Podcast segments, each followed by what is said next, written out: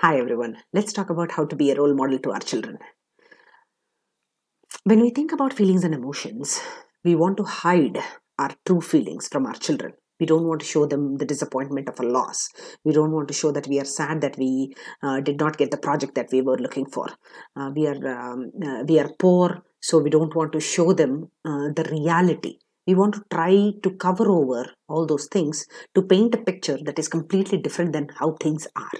But that can be very very dangerous because what you are doing is you're saying that indirectly you're telling them that um, sometimes truth is too difficult to handle and my feelings are not important enough for me to acknowledge and show them to the outside world. That's what you're saying.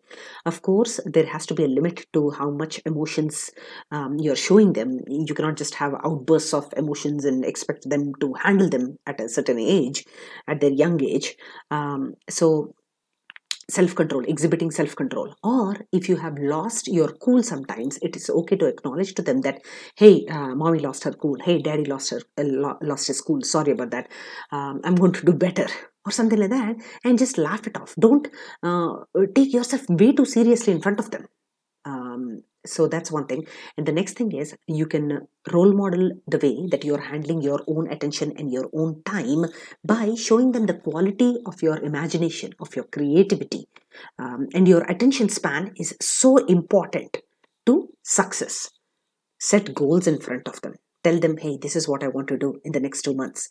Uh, pursue hobbies um, if possible create a family hobby. So that way there can be an overlap in the time that you're spending with them. Um, so that way you're not under pressure that hey i want to do whatever i want to do and i also want to engage with the children. Show them the value of uh, having family values. Acknowledge that uh, we stand for integrity we stand for justice we stand for truth. Uh, and wherever possible ask them what would you do uh, if you encounter such a thing what would you do? Throw out experiences from your own life to show that um, sometimes things don't go our way but in spite of that if we have a strong value system we can pursue the truth and still stick to our guns in spite of however difficult it is. Um, if you have differences of opinion uh, acknowledge them and acknowledge them that hey you are your unique person. I am my unique person. But it's okay. We can still collectively form a team and work together uh, for our family interests. Uh, most importantly if you want to be a role model um, don't be um, don't be under the assumption that you have to be soft uh, and uh, to win over them. If you set expectations and stand your ground you're just as awesome uh, as a person um, who is who knows that they are in the leadership role and they have to take charge of how the family runs. Mm, encourage them and correct them wherever is necessary. Show them that you are there uh, to fall back on.